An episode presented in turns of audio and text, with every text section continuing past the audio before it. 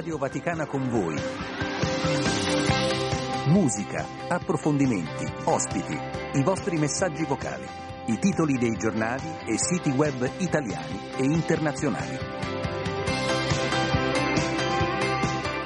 Luce Rossa, siamo in diretta, buongiorno da Andrea De Angelis, è l'ultimo giorno del mese di gennaio, il giorno in cui la Chiesa, tra l'altro, ricorda San Giovanni Bosco. Mi piace iniziare subito con una frase del eh, santo che diceva ogni giovane ha un punto accessibile al bene, una delle tante che conosciamo appunto del santo dei giovani. Fu anche San Giovanni Bosco il primo a eh, redigere un, un, contratto di apprendistato e dunque anche per questo è molto apprezzato nel mondo del lavoro, nel mondo anche del, del sindacato.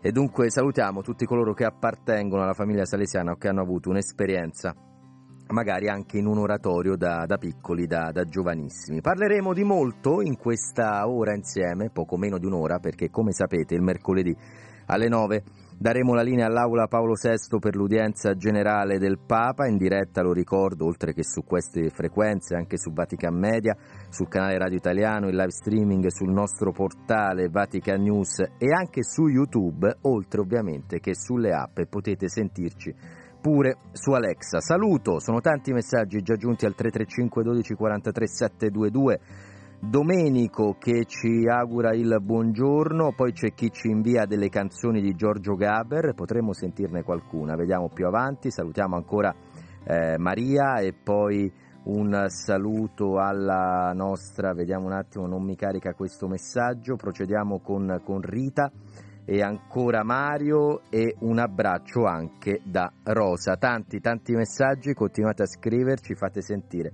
anche le vostre voci. Ma iniziamo con un brano musicale, grazie anche in regia a Damiano Caprio e Gabriele Domenico. Musica e poi torniamo col primo ospite.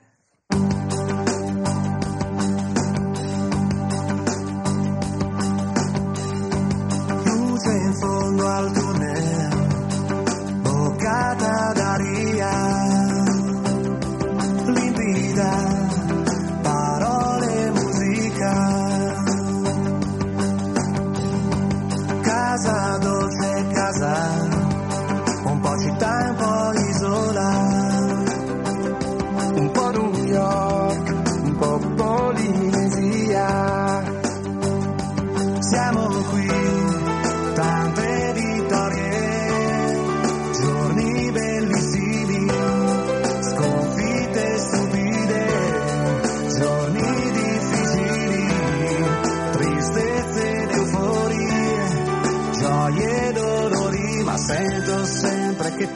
sei, che anche quando è dura non te ne vai, che anche coi denti combatterai, sempre accanto a me, non mi abbandonerai, sei fantastica, forte come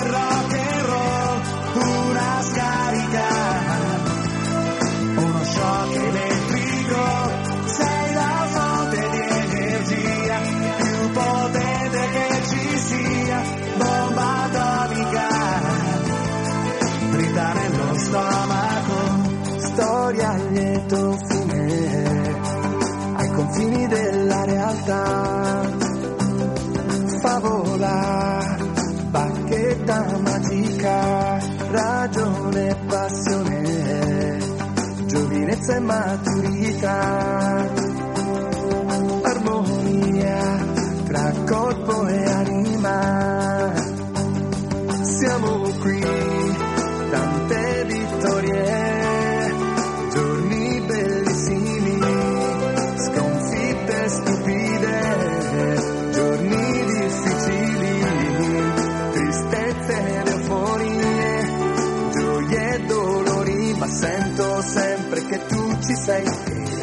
quando è dura non te ne vai e anche con i denti combatterai sempre accanto a me non mi abbandonerai. Sei fantastica forte come rock and roll una scarica uno shock elettrico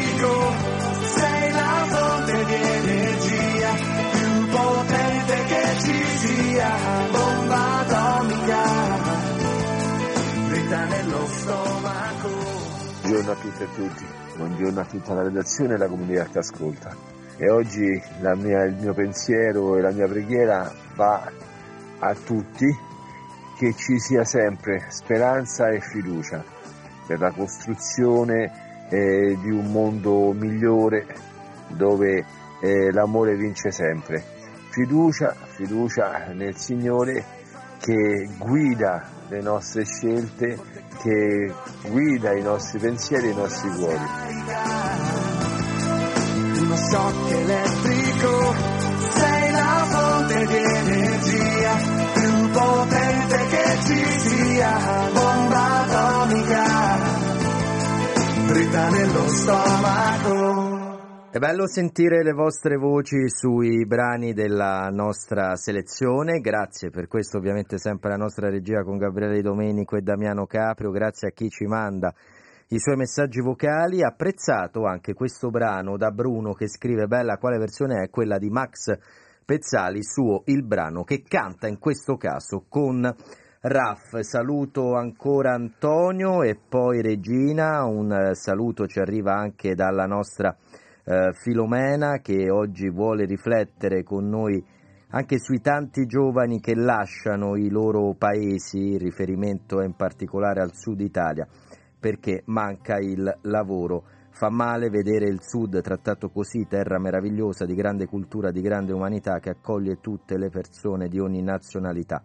Molti giovani purtroppo devono andare via perché qui non c'è lavoro ed è questo un tema, Luca Collodi, Ben trovato intanto Luca. Buongiorno, buongiorno. Hai appena condotto il radiogiornale, il responsabile del eh, canale italiano di Radio Vaticana. Luca, dicevo, la terra da cui si emigra, la terra che dona frutti, la terra che si lavora e veniamo ancora una volta a parlare di chi sta protestando, ma sui giovani che devono lasciare il sud Italia per cercare lavoro è cambiato qualcosa rispetto a quando tu avevi vent'anni e non vivevi al sud in realtà, ma magari vedevi arrivare dei giovani al nord, è cambiato qualcosa o no? Penso purtroppo di no, forse qualche giovane sceglie, pochi, di tornare a casa nel sud Italia per scommettere. Nel sud Italia, sì, a proposito tra l'altro di proteste degli agricoltori, c'è una parentesi positiva che dovremmo valutare anche per l'Italia, molti giovani tornano al sud, Calabria, Sicilia, Puglia, per diciamo, dar vita a piccole aziende agricole che hanno poi la possibilità di inserirsi in quella che è la, la, grande ricchezza dell'agricoltura del Made in Italy e dell'Italia. Forse è cambiato qualcosa da questo punto di vista, c'è un cambio generazionale anche nelle campagne e il Sud Italia è eh, da apripista forse da questo punto di vista, rispetto anche a grandi aziende agricole che sono nella pianura padana, nelle grandi regioni che da sempre con gli allevamenti del bestiame, con eh, la frutta e con altre cose arrivano. Se guardiamo poi al tema agricolo più in generale in Italia, vediamo che la situazione è diversa rispetto ad altri paesi europei perché l'agricoltura in Italia è sempre stata una delle caratteristiche identitarie di questo paese, oltre che una tradizione familiare nel passato c'erano eh, le mezzadrie, i coltivatori diretti, cioè dietro alla vita dei campi c'è veramente un pezzo di storia italiana e questo ha fatto sì che l'agricoltura in Italia, nonostante i problemi che ci possono essere, è rimasta ancora a livello familiare in molti casi e molti giovani, alcuni giovani stanno ritornando soprattutto in Sicilia, ci sono tante aziende, in Calabria anche tante aziende che i giovani stanno cercando di impiantare. Luca, prima di venire alla, alla protesta dei, dei, trattori, così eh, rinominata, ma insomma si parla di, come dicevi anche tu ieri, agricoltori, e, ehm, vorrei un attimo con te commentare quanto detto ieri dal neo premier eh, francese Attal, perché lui si è rivolto alla classe media nel suo primo eh, discorso in Parlamento. Ha detto spesso voi siete coloro che lavorano, ma non guadagnano tanto quelli che non fanno nulla. Sei d'accordo con le parole del Premier? Sono d'accordo perché non solo in Francia, ma io credo in, in, Europa la classe media è quella classe che può veramente trainare lo sviluppo, trainare la ripresa, ma anche con un criterio etico, con un criterio tradizionale. Purtroppo oggi la classe media è in difficoltà, anche in Italia c'è una classe media che fa fatica ad arrivare alla fine del mese ed è forse la classe sociale che più è stata colpita dalla crisi economica e questo eh, oggi la politica in qualche modo, almeno in Europa, eh, qualche politico lo sta capendo. La classe media è un po' una sorta di media, mediazione che va recuperata per eh, un beneficio sociale più generale. Luca, infine dicevamo gli agricoltori a chiudere, non si arresta la, la protesta, anzi, eh, come, come ci hai detto tu a Radio Giornale, aumenta e riguarda sempre più paesi d'Europa, Italia compresa. Sì, abbiamo visto la, la, Francia, ci sono trattori che stanno bloccando in queste ore l'accesso a Parigi e stanno minacciando eh, di entrare nel centro storico di, di Parigi, ma ci sono proteste organizzate anche in Olanda, in Belgio si minaccia eh, anche il blocco della zona dell'Europarlamento a Bruxelles, a Strasburgo, ci sono proteste anche in Italia, si stanno bloccando alcuni caselli autostradali, insomma c'è un disagio degli agricoltori, è una protesta rivolta verso le politiche agricole dell'Unione Europea che talvolta forse sono eccessivamente realiste rispetto ai problemi che l'agricoltura e alla tradizione che l'agricoltura rappresenta. Certamente non ci si aspettava una protesta così massiccia in Germania, dove in particolare nell'ex Germania dell'Est gli agricoltori sono veramente eh, scesi in piazza in modo netto e deciso. E vediamo che anche l'Unione Europea nelle prossime ore scenderà in, in, in campo facendo un po' retromarcia rispetto a tutta una serie di provvedimenti che andavano a penalizzare l'agricoltura, per esempio la, eh, le, le, sai che in agricoltura si usa molto il diesel agricolo, il gasolio agricolo per i trattori che viene dato anche a prezzi di favore, ecco, viene, verrà ripristinato, in Francia già è stato fatto questo prezzo, in Italia non è mai stato toccato a dire la verità. E poi ci sono anche dei limiti per gli agricoltori di livello ambientale che saranno, saranno rimossi. Quindi è un movimento, poi alla vigilia delle elezioni europee certamente questo movimento degli agricoltori in qualche modo poi si colora anche politicamente. Grazie Luca Collodi, ti aspettiamo nel, nei prossimi aggiornamenti flash, ma voi collegatevi anche su Facebook perché tra quattro minuti esatti inizieremo la nostra diretta social. Parleremo di un anniversario importante. Ricordate Abu Dhabi, cinque anni fa, veniva firmato il eh, documento da Papa Francesco e dal imam di Al-Azhar Ahmad al-Taibi il documento sulla fratellanza umana, la dichiarazione appunto di, di, Abu Dhabi. Torneremo a parlare di questo con Beatrice Guerrera, seguiteci anche su Facebook, condividete il link. Adesso riscopriamo, perché l'abbiamo già detto Luca, il santo del giorno e poi ci ascoltiamo un brano di Baglioni.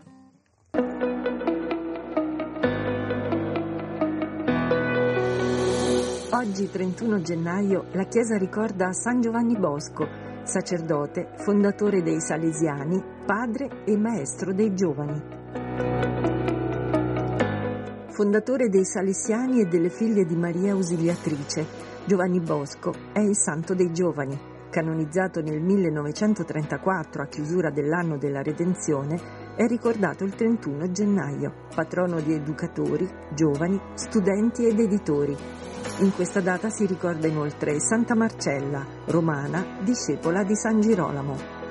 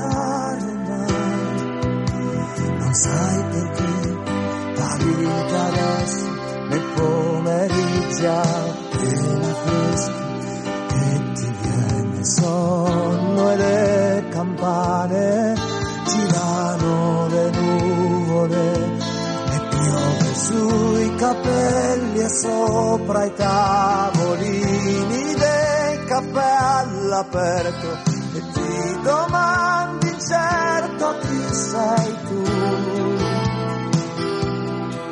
sei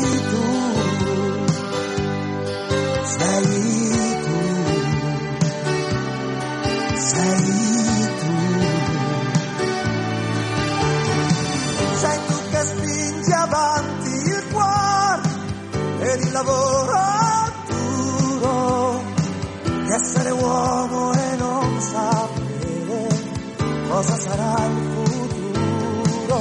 Sei tu nel tempo che ci fa più grandi e solo in mezzo al mondo con l'ansia di cercare insieme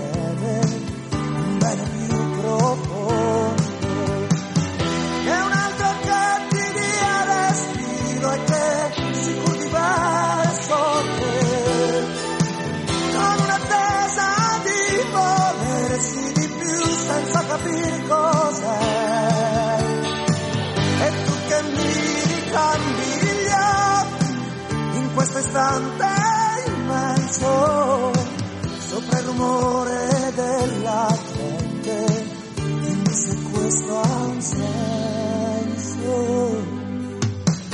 La vita adesso nell'aria tenera di un dopo cena e musiche di bambini contro i vetri, prati che si lisciano come gattini e stelle che si appicciano ai lampioni milioni, mentre ti chiederai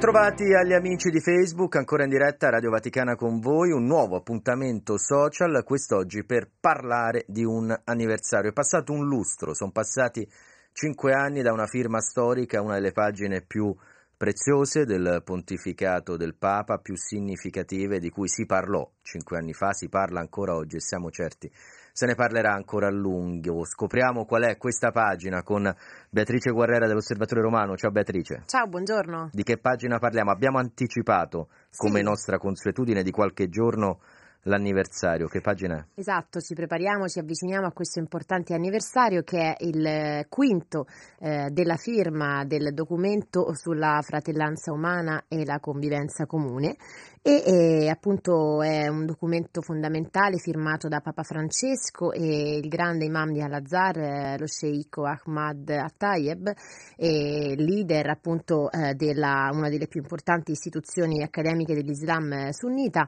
e questo documento ha segnato proprio un eh, passaggio cruciale dei rapporti tra Islam e cristianesimo.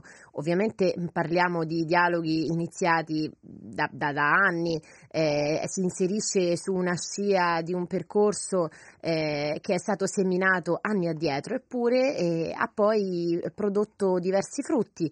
Eh, questa, questa firma eh, nata proprio dall'incontro tra eh, due persone, questo ce l'hanno detto diverse persone che, han- di cui abbiamo ospitato il contributo nel- nell'inserto religio appunto che uscirà sull'osservatore romano eh, proprio oggi, in, in edi- in, eh, online oggi e domani in edicola. Abbiamo eh, illustre contributo del cardinale Aiuso Guizzo, eh, cardinale appunto prefetto del eh, Dicastero per il dialogo interreligioso che ha voluto riflettere e condividere eh, un po' tutti i frutti di, questo, eh, di questa importante firma, di questo documento.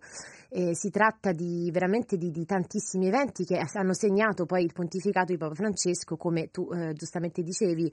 Eh, Vogliamo dire anche a chi è all'ascolto, eh, Beatrice, tra l'altro in molti ci state già scrivendo e vi ringrazio per questo su Facebook, ci scrivono tra gli altri Liliana, Giancarlo, Salvatore e poi c'è Giacomo, ciao Giacomo, buongiorno anche a te, che pone una eh, domanda. Preghiamo quando parliamo di fratellanza anche per la pace in ogni casa, e dunque le questioni che attengono alla famiglia.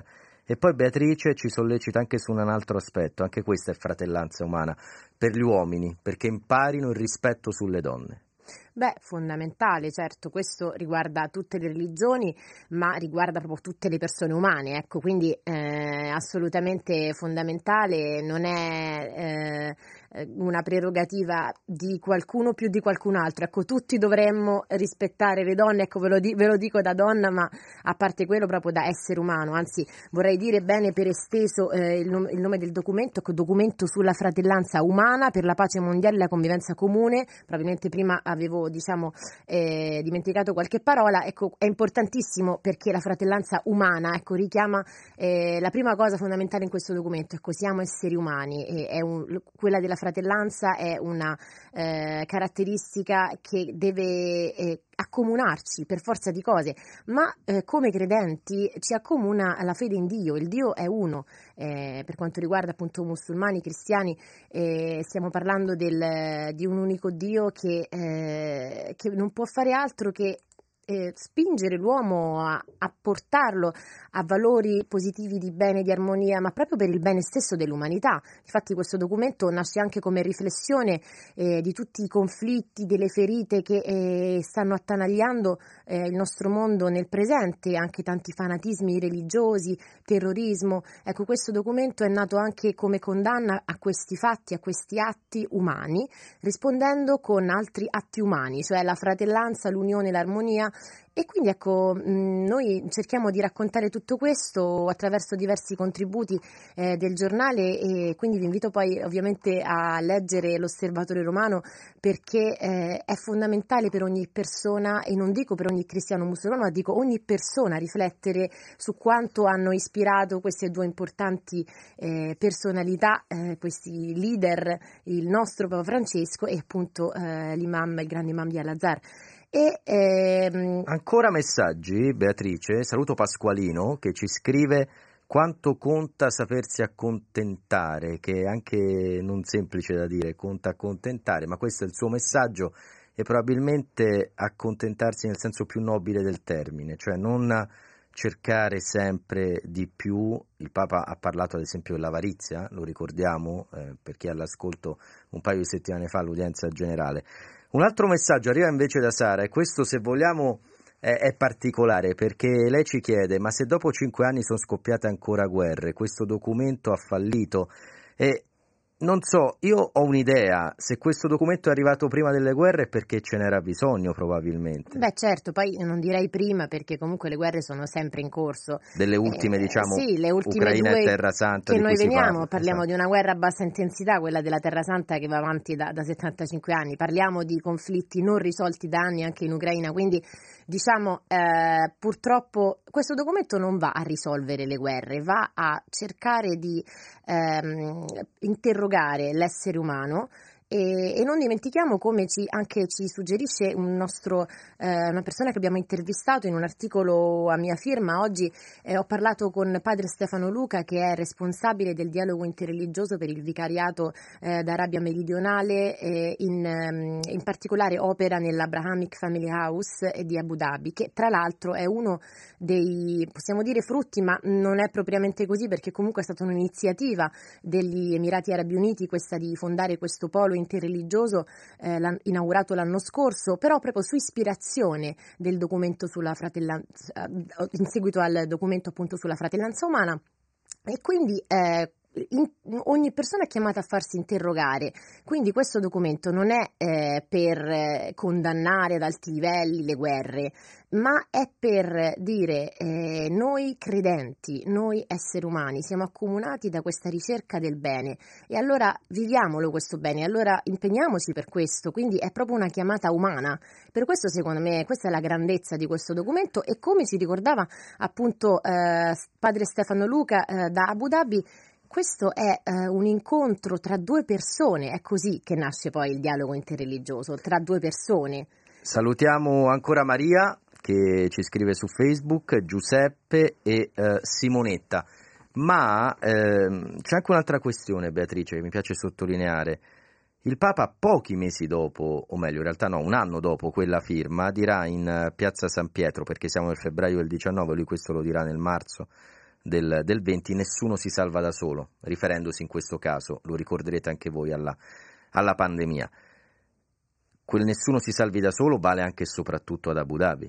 Assolutamente sì, vale infatti appunto come dicevo questo, è stato creato questo polo interreligioso per provare ad interagire ai livelli alti, diciamo, di, eh, organizzando proprio incontri tra persone di varie religioni, ma eh, c'è proprio questa necessità di incontro, di, di ascolto, di, di dialogo che, eh, che, che, noi troviamo attuale in questo mondo, perché proprio la pandemia ce l'ha insegnato, stare chiusi nelle proprie case eh, ha portato soltanto davvero depressione, problematiche, e invece è proprio da questo incontro umano che, come dicevo, ha anche ispirato eh, questo documento, infatti noi abbiamo anche un articolo eh, del, di Simone Caleffi, docente di dialogo interreligioso, lui ci ha eh, spiegato come questo documento sia arrivato dopo una serie di incontri in cui appunto Papa Francesco, l'imam eh, Al-Tayeb si sono, e lo sceicco si sono in, incontrati, conosciuti e poi hanno deciso di eh, scrivere questo documento. Ma non dimentichiamo che si tratta di non un trattato ehm, filosofico geopolitico, ma un documento di due leader religiosi.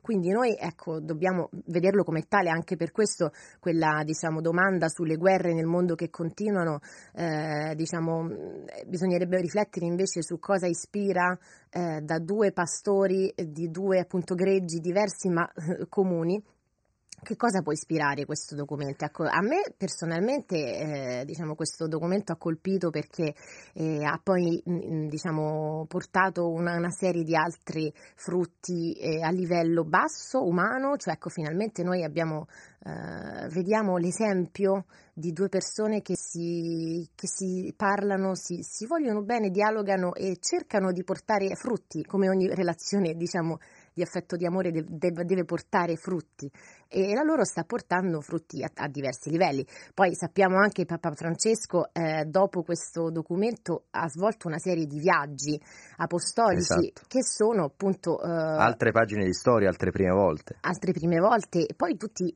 che, ha, che hanno come eh, pietra miliare o comunque diciamo eh, sì, come punto importante momenti di dialogo interreligioso e preghiere interreligiose. Ecco, quindi mh, mm, poi possiamo nominarli, ovviamente parliamo del, eh, del, Marocco, della Thailandia, del Giappone, del viaggio in Kazakistan, in Bahrain, in Mongolia, ecco stiamo parlando di tutti eh, paesi che eh, vivono questa, mm, eh, questo mix di religioni al proprio interno che è sicuramente molto di più di quanto lo viviamo qui in Italia, lo stiamo sperimentando negli ultimi anni dopo le migrazioni.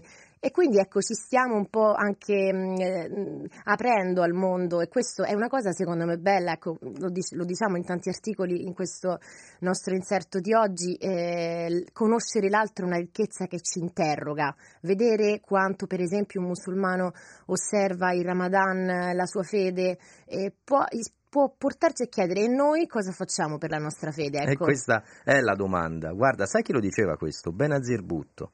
Eh, Nel certo. suo libro scriveva proprio questo. E noi, dall'altro lato, stiamo facendo qualcosa per... E noi possiamo chiederlo. E voi e noi insieme stiamo stiamo facendo qualcosa. Grazie Beatrice, tra l'altro saluto Giuseppe, la mancanza di fratellanza, scrivi in questo istante Giuseppe, genera malvagità e invidia tra esseri umani, il dio denaro rischia di essere la causa della fine dell'uomo, il dio denaro, e torniamo appunto all'avarizia di cui ha parlato il Papa due settimane fa. Beatrice, nel ringraziarti, nel ricordare che l'Osservatorio Romano è online oggi alle 15 e sarà nelle edicole romane domani, ti chiedo, come facciamo con i nostri ospiti, di guardare in camera e di dare tu un saluto a chi è all'ascolto, un consiglio, una, un saluto appunto tuo personale.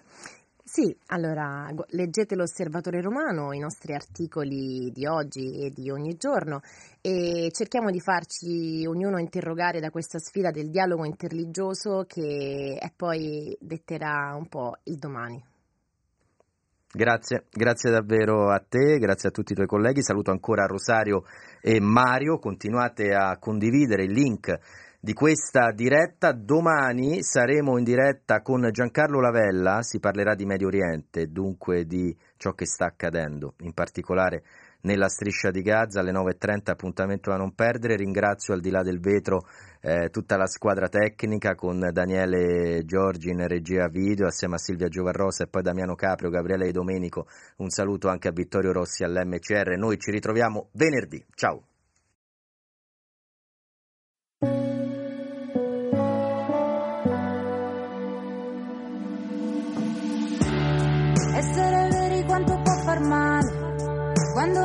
Concesso litigare per non deludere le aspettative. Dopo sei anni di diapositive, nel camerino il pianto cola il trucco. Restare zitti per non maledirsi, come un silenzio che racconta tutto. La cicatrice quando togli il piercing, davanti al mio cuore c'è una ringhiera, sul tuo che è sempre stato uno strapiombo. Lo sai che mi è piaciuto anche caderci, sì però mica puoi toccare il fondo, magari è solo questa vita strana, con le valigie sempre mezzo fatte, magari è solo che ci si allontana, se si vuole ciò che si combatte. E sparirò,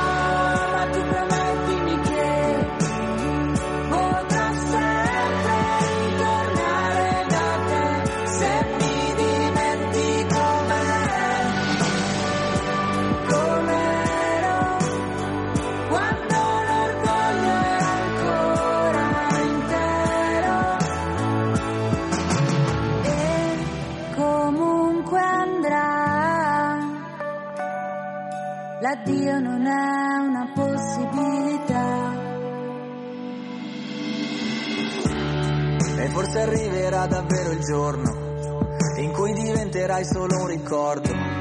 O ce ne andremo via come uno stormo, che con l'autunno poi farà ritorno. Quel tempo trascorso non puoi cancellarlo, ti resta sul volto. Sarò come quel fumo che disegna sul muro la cornice che hai tolto. C'era una foto dove ci guardiamo, gli occhi felici dopo i giorni brutti ed ogni tanto lo dimentichiamo. Ma il nostro fuoco lo hanno visto tutti, forse diventeremo due stranieri, in viaggio su respiri più leggeri, chissà se piloti o passeggeri.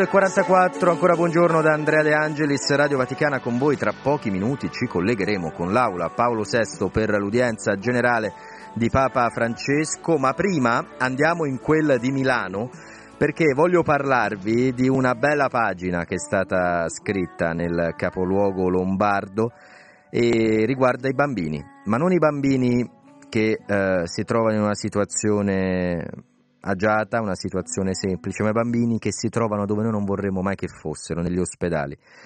Parliamo di pediatria e parliamo dell'attenzione e della cura che ciascun piccolo deve e può ricevere. Se poi questi luoghi diventano ancora più belli di ciò che siamo abituati a vedere, più funzionali e ricchi anche di attenzione verso i bambini, oltre che di bellezza, come dicevo, siamo ovviamente felici. E per questo abbiamo con noi il direttore esecutivo della Fondazione De Marchi, scopriremo tra un attimo perché, Francesco Iandola. Direttore, buongiorno. Buongiorno, buongiorno a voi. Io ho cercato di fare una presentazione col cuore in mano perché quando si parla di questi argomenti o c'è empatia o è meglio non farlo, però qui altro che empatia, mi sembra che siamo andati, siamo andati oltre. Di che progetto si tratta? Cosa consisteva questo bando? Ci conduca in quello che sarà questo reparto da qui a fine anno? Certo, allora, eh, in cosa consisteva? Il Policlinico di Milano sta costruendo, pensa di costruire il nuovo Policlinico, due palazzine di sei piani, una dedicata agli adulti e una al materno infantile, collegate tra loro da una cosa terrazza verde pensile, l'ha disegnata Boeri, un architetto famoso appunto per il verde, la passione per il verde. Come no, come no. Ecco, noi abbiamo visto i tre piani destinati ai bambini, quindi dal, dal pronto soccorso al piano terra alla terapia intensiva, ai due piani di degenza, abbiamo pensato che si potesse fare qualcosa di più. Eh, volevamo veramente che i bambini e i loro accompagnatori, perché ricordiamoci quando il bambino è ricoverato anche la mamma o il papà sono con lui ricoverati nella stanza, non lo possono lasciare neanche un minuto praticamente, perché poi sono lunghe giornate di degenza per entrambi. Abbiamo pensato che ci potesse fare di più per rendere questi, questi ambienti il più possibile accoglienti e abbiamo aperto un bando, un bando, abbiamo messo a disposizione un milione di euro e abbiamo chiesto ai più importanti architetti e designer di Milano di, di regalarci dei progetti. Milano è conosciuta come capitale del design, c'è la settimana del, del design, fuori salone e quant'altro e quindi pensavamo che fosse la città giusta per regalare ai bambini la più bella pediatria del mondo, questo era il tema del bando. Sono arrivati progetti bellissimi e abbiamo votato settimana scorsa il progetto vincente che adesso da qui a un anno sarà realizzato. L'architetto che ha vinto è Fabio Novembro, un architetto molto importante, quindi siamo sicuri di poter fare un bellissimo lavoro. Ecco, direttore, siamo, siamo, sicuri di poter fare un bellissimo lavoro. Noi siamo certi che per i bambini conta, e lei lo ha, lo ha detto un attimo fa, ma mi piace tornare su questo punto, anche la presenza di coloro che li ha messi al mondo, dei familiari più stretti, che siano lì e lo, e lo siano bene. Ci sono tantissime realtà e ringraziarle tutte è impensabile, ma anche qui a Roma sono state nostre ospiti, volontari che si mettono al servizio dei genitori dei bambini che si trovano in reparti pediatrici, è un atto meraviglioso. Io leggo nel vostro comunicato che ogni ambiente della nuova pediatria cercherà proprio di ricreare questo contesto familiare per fare in modo che i bambini sembrerà loro quasi di essere nel quartiere, di essere a casa, di vivere normalmente. È così? Come si realizza tutto questo? Si realizza appunto l'idea, il progetto si chiama, presentato da Fabio Novembre, proprio la città dei bambini, perché l'intento è cercare di evitare di fare dare sensazione di isolamento sia al bambino che al genitore. Quindi abbiamo cercato di far sì che il bambino trovarsi degli spazi simili alla sua cameretta, degli spazi adeguati per poter continuare a fare scuola dalla, dall'ospedale, spazi dove potesse giocare e al genitore spazi dove poter incontrare i parenti, i familiari, i spotti, spazi dove poter lavorare, fare smart working, quindi spazi in cui potersi isolare col computer e continuare a lavorare e non, essere, non sentirsi isolato dal mondo. Tutti Direttore, con una sì. Mi scusi, no, non volevo interromperla, ma veramente eh, stiamo per collegarci con eh, certo, l'Aula Paolo VI, l'udienza di Papa Francesco, però ci tengo, l'abbiamo presentata come direttore esecutivo della Fondazione De Marchi, ci tengo che sia lei a ricordare cos'è questa fondazione per chi non la conosce e in che modo magari chi ha apprezzato questa vostra iniziativa e vuole conoscerne delle altre può saperne di più. Certo, brevemente, allora, la Fondazione Marchi nasce 40 anni fa dalla volontà di alcuni genitori, alcuni medici che curavano bambini, avevano bambini con patologie molto gravi, di far di più. Far di più vuol dire che da 40 anni sono impegnati a migliorare la qualità delle cure, quindi quest'anno ad esempio paghiamo 15 medici in aggiunta a quelli della sanità pubblica all'interno dell'ospedale, acquistiamo attrezzature scientifiche dall'ecografo, la TAC, ristrutturiamo i reparti, ma allo stesso tempo siamo attenti alla qualità della vita dei bambini e dei loro familiari, quindi organizziamo vacanze assistite, abbiamo la psicologa, l'arte terapia, la pet therapy, mm, diamo assegni sostegno di 200 euro al mese a tante famiglie bisognose, perché a volte avere un bambino malato comporta con il genitore perde il lavoro per stare accanto al bambino e la famiglia può andare in crisi economica, quindi 200 euro possono aiutare, è uno, è uno sforzo per noi ma è un grande aiuto per, per loro. Tutto questo si riesce a realizzare, ci tengo a dirlo, grazie alla generosità dei nostri sostenitori, quindi in un momento in cui insomma, si mette un po' in dubbio la, cosa, cosa, cosa, accade con le donazioni, invece si, si, deve assicurare che con le donazioni si può fare tanto, si può migliorare la sanità pubblica, siamo a fianco della sanità pubblica, si può rendere migliore e si possono aiutare tanti bambini e le loro famiglie, con donazioni, con lasciti, con tanti incarichi diversi. Per aiutare si può trovare tutto sul nostro sito www.fondazionedemarchi.it. Grazie Francesco Iandola, direttore Grazie. esecutivo Fondazione De Marchi e viva la città dei bambini e viva chi fa del bene anche e soprattutto ai, ai più piccoli. Buona giornata. E io cedo il microfono al collega amico Orazio Coclite per la radiocronaca diretta dell'udienza generale di Papa Francesco in aula Paolo VI in questo ultimo mercoledì di eh, gennaio. Ringrazio ancora tutta la regia con Gabriele Di Domenico, Damiano Caprio, Silvia Giovarrosa, Daniele Giorgi per questa diretta. Domani vi ricordo con noi, ci sarà con voi Giancarlo Lavella a condurre, parleremo tra l'altro anche di quello che sta accadendo nella striscia di Gaza. Ma adesso ci lasciamo con Supereroi di Mr. Rain, uno dei brani di successo dello scorso Sanremo a pochi giorni dall'inizio della nuova edizione. Ricordatelo, se c'è un motivo per lamentarsi, ce ne sono sempre, almeno due. Per non farlo. Ciao! Non puoi combattere una guerra da solo, il cuore è un'armatura, ci salva ma si consuma. A volte chiedere aiuto ci fa paura, ma basta un solo passo come il primo uomo sulla luna, perché da fuori non si vede quante volte hai pianto, si nasce soli e si muore nel cuore di qualcun altro. Siamo angeli con un'ala soltanto e riusciremo a volare solo restando l'uno accanto all'altro. Camminerò a un passo da te e fermeremo il vento come dentro agli uragani, supereroi come io e te. Se avrai paura allora stringimi le mani perché siamo invincibili vicini e ovunque andrò sarai con me, supereroi, solo io e te. Due gocce di pioggia che salvano il mondo dalle nuvole. Ci sono ferite che non se ne vanno nemmeno col tempo, più profonde di quello che sembrano. Guariscono sopra la pelle ma in fondo ti cambiano dentro. Ho versato così tante lacrime fino ad odiare me stesso, ma ogni volta che ho toccato il fondo tu eri lo stesso. Oh,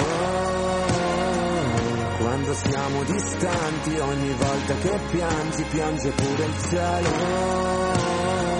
non ho molto da darti, ma ti giuro che camminerò a un passo da te e fermeremo il vento come dentro agli uragani, supereroi come io e te. Se avrai paura allora stringimi le mani, perché siamo invincibili vicini, e ovunque andrò sarai con me, supereroi solo io e te. Due gocce di pioggia che salvano il mondo basta un attimo e capisco che ogni cicatrice tu anche lì. Mi basta un attimo per dirti che con te ogni posto è casa mia. Perché siamo invincibili vicini e ovunque andrò sarai con me, supereroi, solo io e te. Le gocce di pioggia che salvano il mondo dalle nuvole.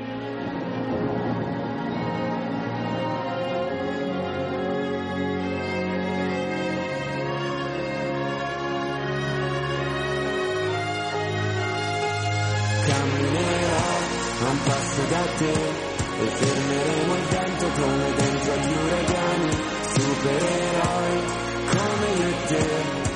Se avrai paura allora stringimi le mani, perché siamo invincibili vicini, e ovunque andrò sarai con me, supereroi solo io e te.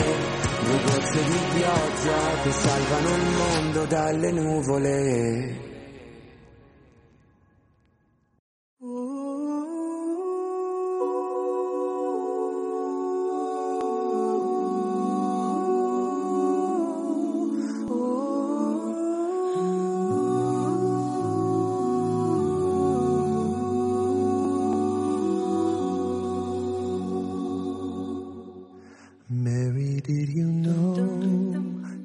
obey.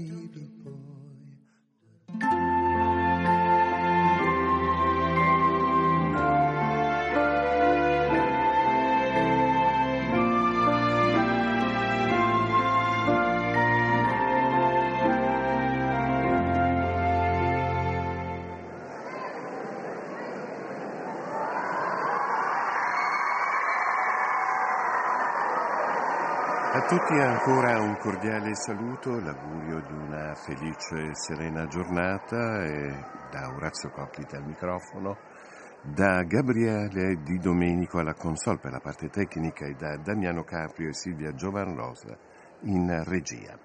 Amici, siete collegati in diretta con l'Aula Paolo VI in Vaticano per partecipare all'udienza generale del mercoledì. Oggi infatti è mercoledì 31 gennaio, quella odierna è l'ultima udienza per questo mese. Stamane il pontefice, proseguendo il suo itinerario eh, sui vizi e le virtù, ci parlerà, dedicherà la sua catechesi al vizio dell'ira. Un vizio, questo, eh, particolarmente tenebroso ed è forse il più semplice da individuare da un punto di vista eh, fisico e sentiremo cosa dirà tra poco eh, Papa Francesco.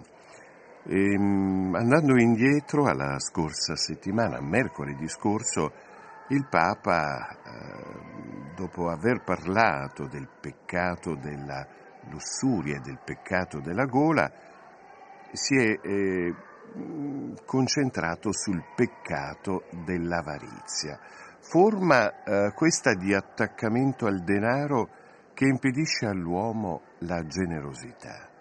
Non è un peccato che riguarda solo le persone che possiedono ingenti patrimoni, ma un vizio trasversale, ha detto Papa Francesco, che spesso non ha nulla a che vedere con il saldo del conto corrente.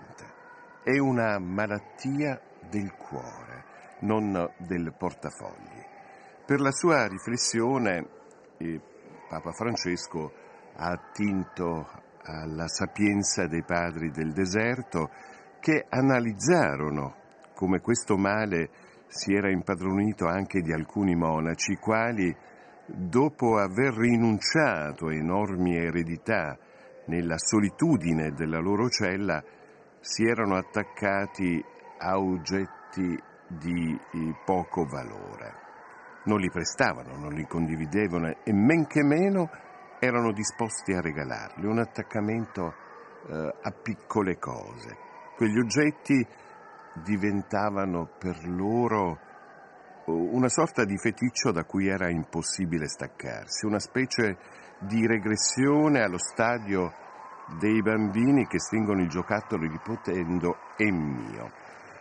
Un attaccamento così che toglie la libertà. E da questo applauso in sottofondo avrete senz'altro capito che ha fatto il suo ingresso in aula, ha fatto il suo ingresso Papa Francesco, che si sta avviando lentamente, si sta avviando alla sede dove tra poco con il segno della croce darà inizio a quest'ultimo appuntamento per quanto riguarda il mese di gennaio.